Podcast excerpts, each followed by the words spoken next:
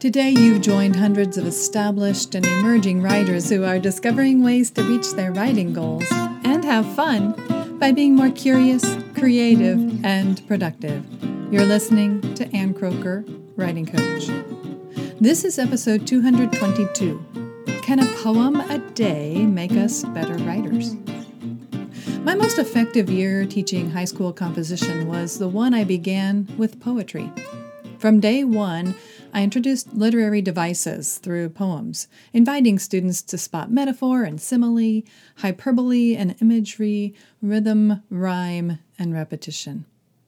With a focus on a single poem, we could zero in on just a few observations, and they could use those as inspiration, even models, for their assignments.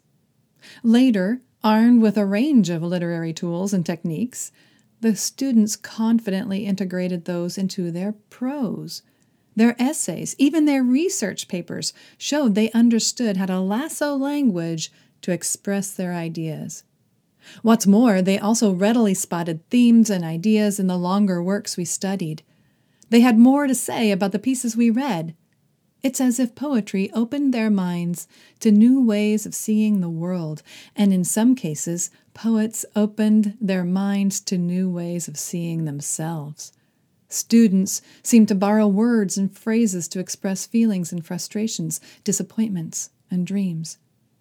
I believe poetry opened them up to become more thoughtful, creative writers, perhaps even more thoughtful, creative human beings. And I believe it can open us up to become more thoughtful, creative writers and human beings.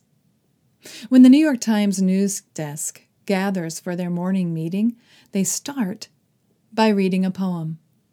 Marc Lacey explains that this new ritual is, quote, aimed at inspiring us and boosting our creativity before we embark on another long day of editing the news, end quote.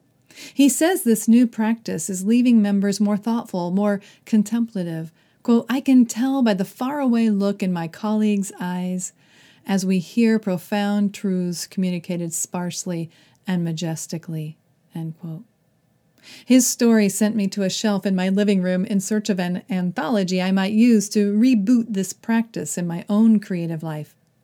Yes, despite the fruitful results from that high school composition class, and despite being steeped in poetry back when I served on the editorial team at Tweetspeak Poetry, I have fallen out of the habit of reading a poem each day.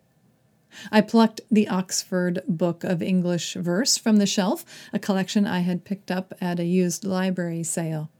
It flopped open to a Wordsworth poem, The Rainbow. My heart leaps up when I behold a rainbow in the sky. So was it when my life began.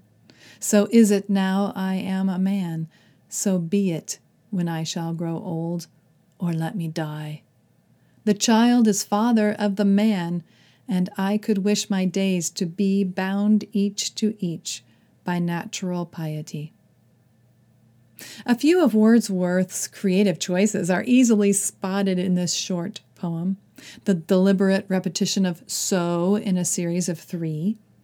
Unintentional repetition can distract a reader, but writers who use repetition with intent can assist the reader's understanding. Here, Wordsworth uses it to indicate the beginning, middle, and end of his life. So was it, so is it, so be it. Of course, we see rhyming throughout behold, old, began, man, be, piety. While rhyming is the norm in poetry, it reminds me to listen for and play with its potential in prose. Where might I test subtle sounds to add music to my words, even blog posts and podcasts? A poet of the Romantic era, Wordsworth responded to nature as teacher, as guide, as inspiration.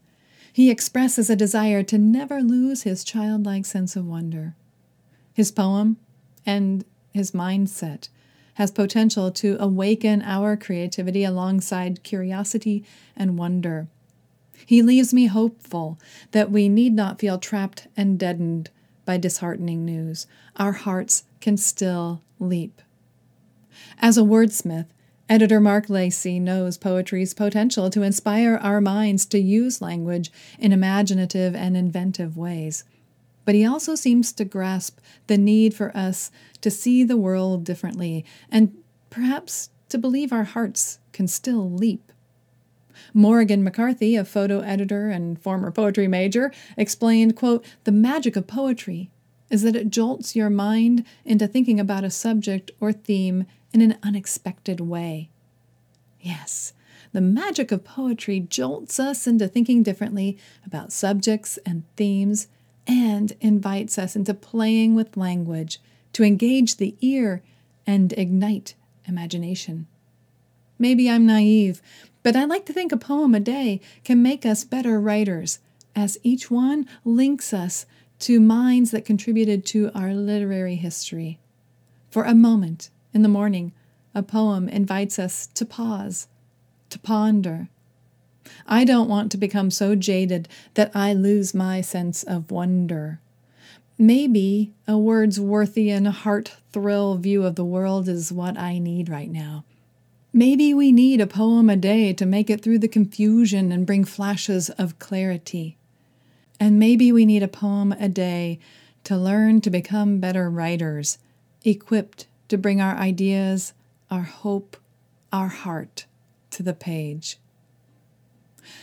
These are the last few days. You can enroll in Craft a Compelling Nonfiction Book Proposal, the 90-day program.